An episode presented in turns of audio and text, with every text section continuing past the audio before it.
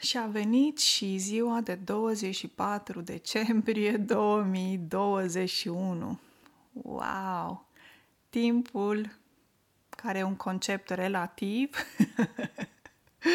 de altfel, trece foarte repede. Timpul trece foarte repede, absolut. 24 decembrie înseamnă ajunul de Crăciun sau ajunul Crăciunului. 24 decembrie este ziua de ajun, 25 decembrie este prima zi de Crăciun și 26 decembrie este a doua zi de Crăciun. Astăzi, în ajun, o să vorbesc despre expresia cu mâna goală. Da, încă suntem la expresii legate de corpul uman și surpriza pentru voi este că voi continua și la anul o perioadă să vă mai ajut cu aceste expresii, dar am nevoie și de feedback-ul vostru, de susținerea voastră, dacă voi mai, voi mai continua o perioadă îndelungată sau nu. Asta depinde doar de voi. Ok? Nu uitați că am lucrat gratuit pentru voi începând cu septembrie 2020 ca să vă ajut să înțelegeți mai bine limba română sau uh, să învățați mai multă română. Revenind la expresia zilei. Cu mâna goală înseamnă că o persoană nu are nimic în mână.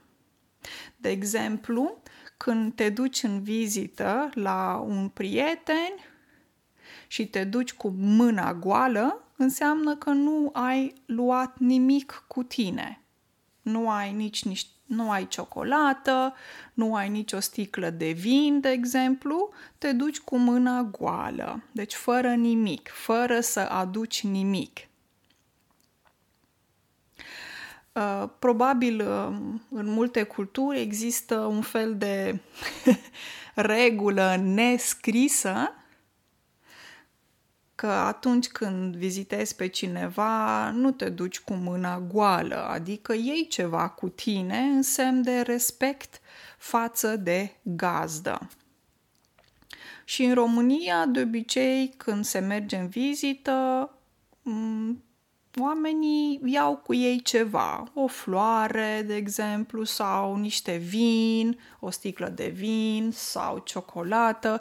Cred că diferă foarte mult de la familie la familie, de la casă la casă. Um, dar încă o chestie foarte interesantă la români este faptul că atunci când uh, un oaspete pleacă acasă, nu pleacă cu mâna goală.